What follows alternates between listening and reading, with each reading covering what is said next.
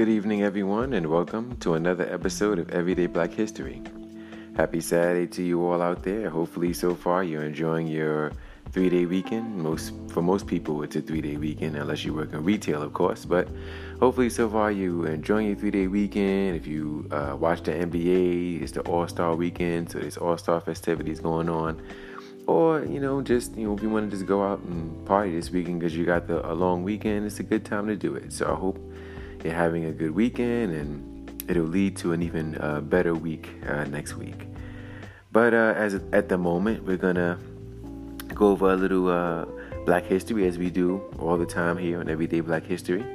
So today we're gonna be highlighting a brother by the name of of Raphael Carl Lee, and he is a uh, African American surgeon, medical researcher biomedical engineer, and entrepreneur. So another brother who wears a lot of hats, just as everybody um, who we highlight on Everyday Black History does. Most most of the people we highlight are into many different fields, and uh, Raphael Carl Lee is no different. Um, he was born in um, October 29th, 1949, in Sumter, South Carolina, and he spent his childhood and his adolescence there in South Carolina.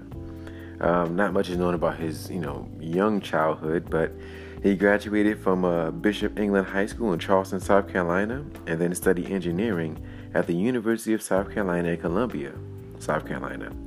He completed the electrical engineering curriculum in 1971 with an interest in medical applications.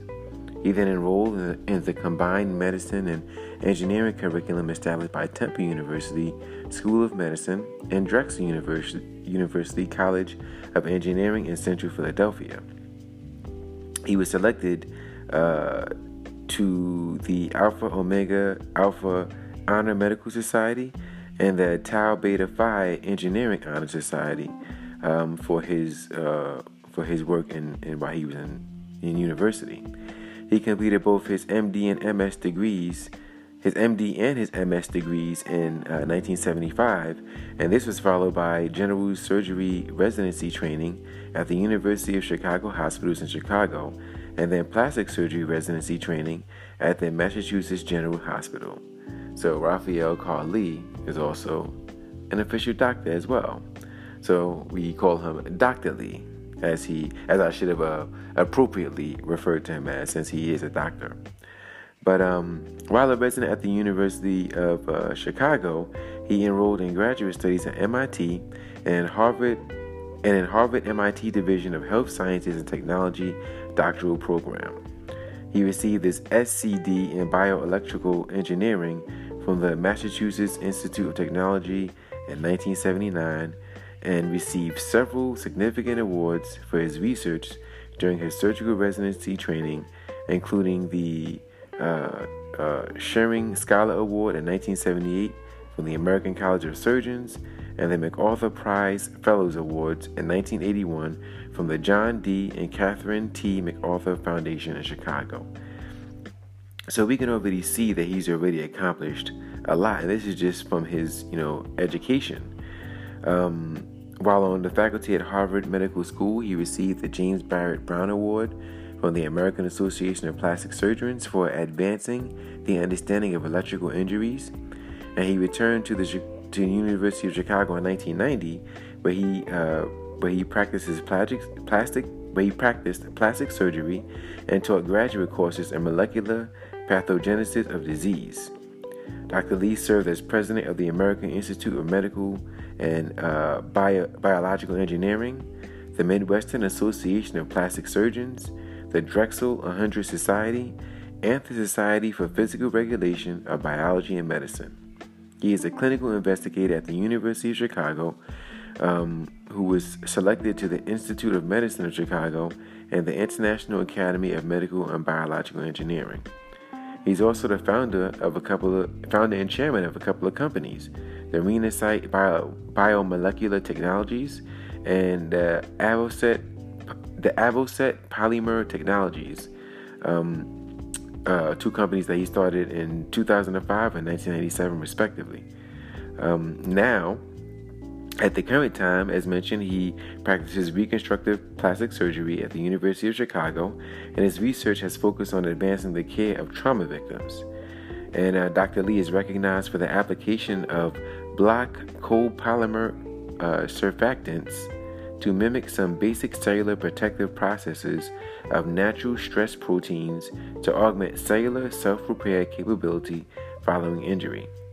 And if you want to know what any of that means, just do yourself a favor and look it up. And you know, you can see that everything that we've talked about with Raphael, Dr. Lee, um, is very complex. So he was uh, making breakthroughs and receiving awards and recognition for very complex um, science that he was involved in, that he was making breakthroughs in. And uh, currently, he's working on how to uh, the, the, the the body's uh, natural way of healing, which is a very interesting studies. Who knows um, what other breakthroughs he can make, or you know, throughout his career.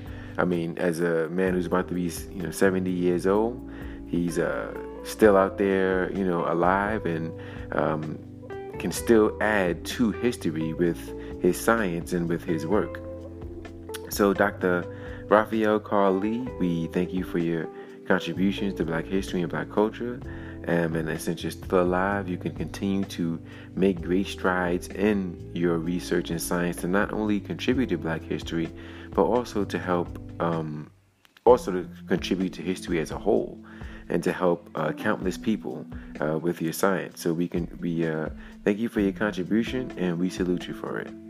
As mentioned, um, a lot of stuff we talked about are, very complex things. So if you're ever interested, just to get a glimpse of what Dr. Lee, uh, um, you know, studied and, and researched, uh, look up, look him up, and look up some of his science because it's very, like as mentioned, it's very, very complex. And you know, the fact that a that a, that a brother, a black man who can can can make these breakthroughs deserves to be highlighted.